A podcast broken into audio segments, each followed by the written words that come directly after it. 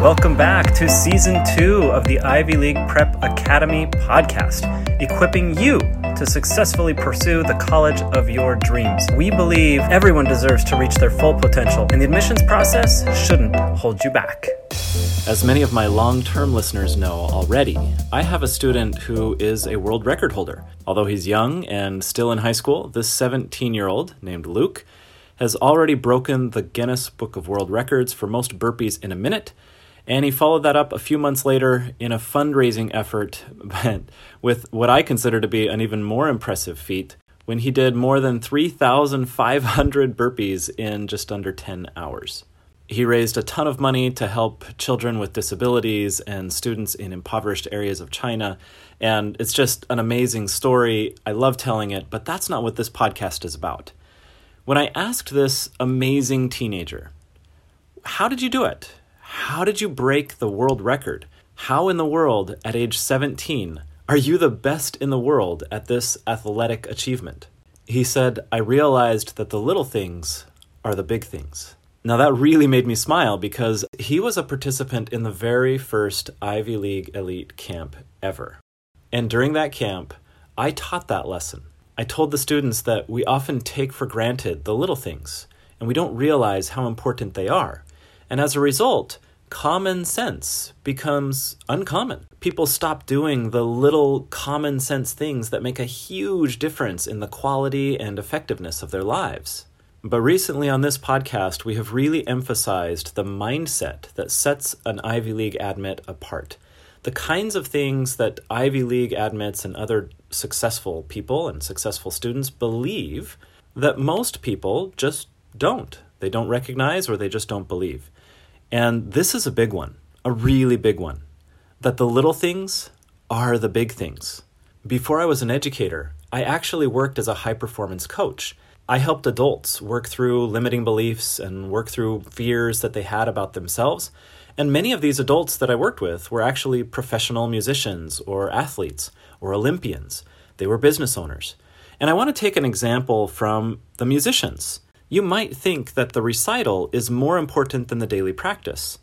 But in working with these musicians, it's clear that it's not. Both the professional and the amateur musicians work very hard for their performance. They prepare very, very diligently. But the professional knows that the little things are the big things. So they put a lot more focus, a lot more energy into the daily practice. How much focus do you give the scale that you are practicing right now? How present are you? How focused are you when you do the boring small things?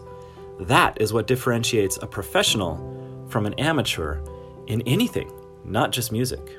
Over time, you have a compound effect where you focus on the little tiny skills and even the skills within the skills. So, being able to play a scale seems like a tiny skill inside the much bigger skill of being able to play an instrument fluently and beautifully.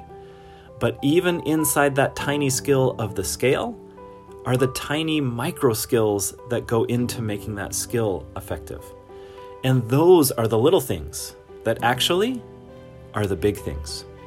Take, for example, three average students. Let's pretend, just for this example, that they're triplets. They have identical DNA or nearly identical DNA. They all have roughly the same body size, the same age, the same pretty much everything. But at one point, one of these three, we'll call her twin number one, decides to make a tiny change in her life. She realized that she wasn't getting the kind of quality sleep that she wanted, and so she decided to just change the last half hour before she went to bed. Instead of scrolling through social media every night like she used to right before bed, she decided to turn her phone to airplane mode and put it in a drawer away from her bed for the last half hour before she went to sleep. And instead, she would write in her journal, she would read something for pleasure or for fun or for personal development, and just substitute one activity for another. Twin number two continued doing exactly what they had been doing the whole time. They scrolled through social media, but fortunately, all three of these twins were smart enough to realize that they needed an external reminder that they had been surfing for too long.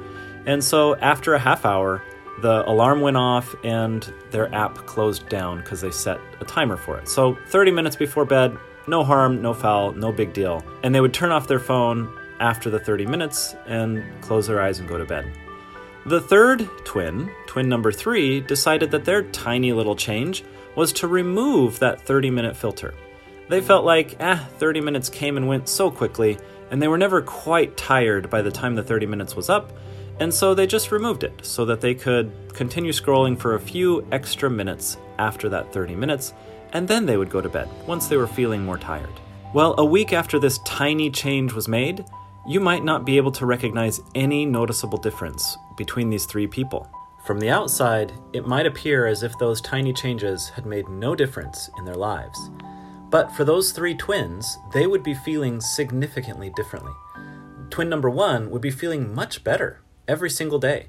She would be feeling a little bit more confident as she woke up a little bit better rested. Because her eyes had not been viewing a bright screen right before bed, she probably was slipping into sleep quite a bit faster than twins two and three and she was probably waking up feeling renewed and refreshed.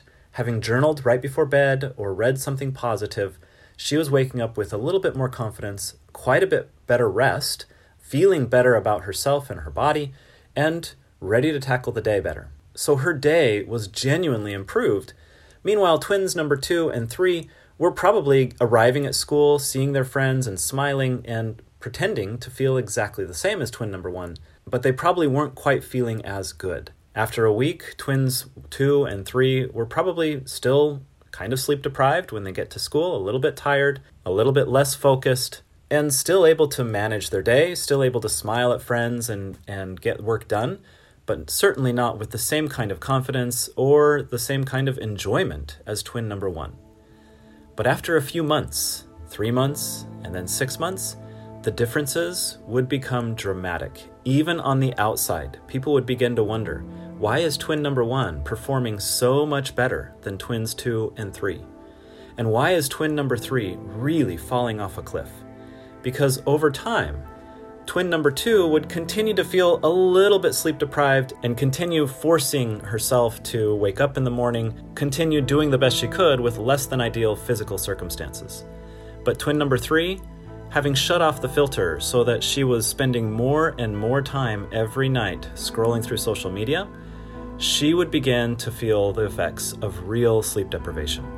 Because the mind doesn't really keep track of time when it's being stimulated over and over and over again by the dopamine hits that we receive when we're scrolling through social media. Her eyes, that are viewing a bright screen, would delay the melatonin release from the brain so that she wouldn't feel as sleepy nearly as early and because of that, she'd be staying awake later and later and later every night, and in the morning feeling just miserable as she has to force herself to wake up, hitting the snooze button as often as she can, showing up late to school sometimes without breakfast because she didn't have time, because she desperately needed the sleep, and her body forced the issue.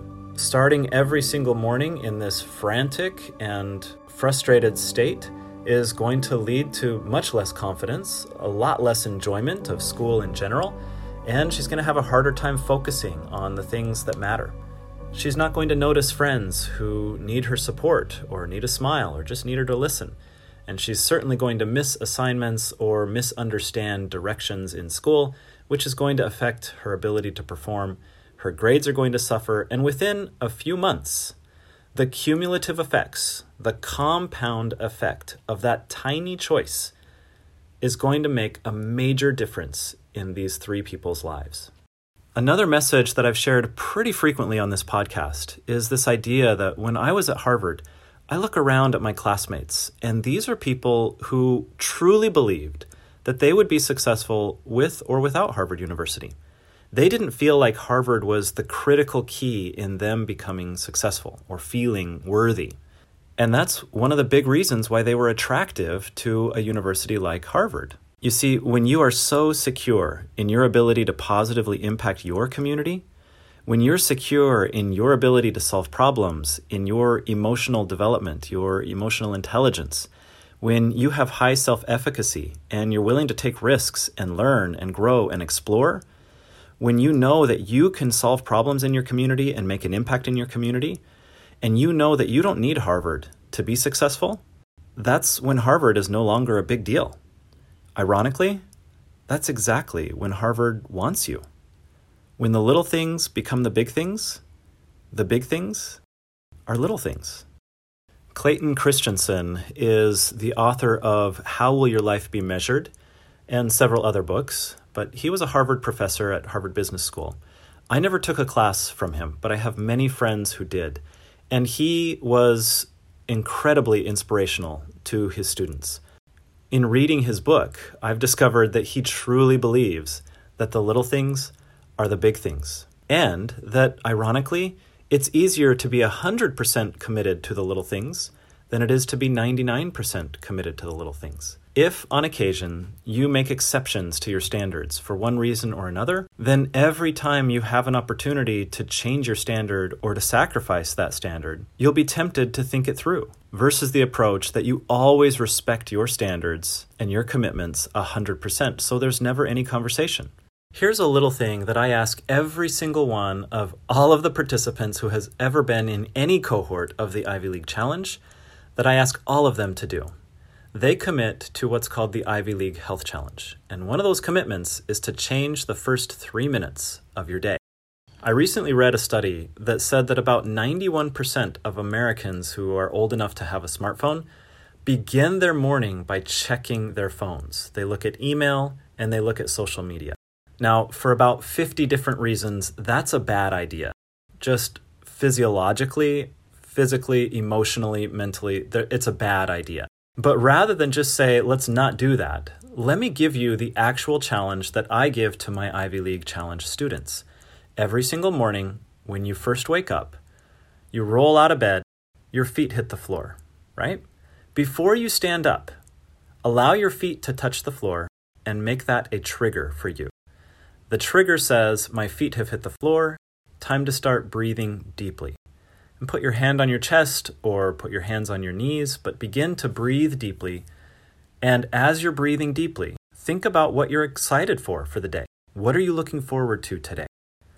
What might trip you up today? And how can you bring your best self or how can you be best prepared to handle those challenges that you're going to face today? This entire exercise, breathing deeply and thinking positively and then creating your day, should take about 90 seconds, is all. Once you finish those 90 seconds of deep breathing and positive thinking and design thinking, stand up and stretch for about 90 seconds. Just stretch out your hips, your waist, your legs for just a few seconds, a minute and a half, and then begin your morning routine you'll be amazed at how much the extra oxygen into your body, the positive thinking, and the extra blood flow from the stretching will positively impact your morning, and the effects, according to my students, last well into the afternoon. Amazing. You'll be enabled and empowered to bring your best self, your best energy, physically and emotionally, to the day. It's a little thing but if you can commit to making that little thing a big thing, every single morning without exception, you start your day with three minutes of effective, life giving exercises. Pretty soon, you'll experience the compound effects of that habit like the professional musician who focuses on the little things until they become natural and normal, and then that natural, normal habit, routine, continues to reinforce itself without the professional's focus. Then the professional can focus on other little things until they become habits. And over time, the compound effect of doing these very healthy activities and focusing on the little things until they become habits is that you become someone that others want to be around. You become the role model for everyone around you. You become the problem solver.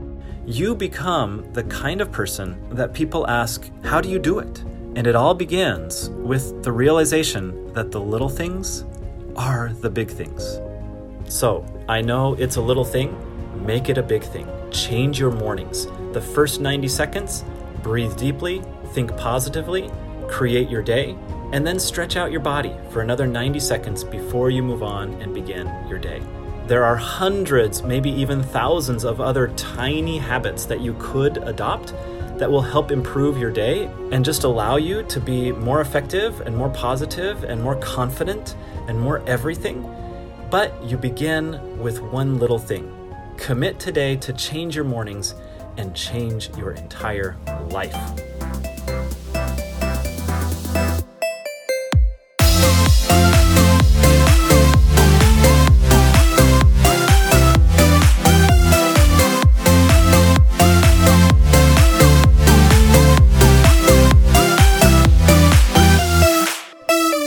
Music for this episode came from We Are Here by Declare P.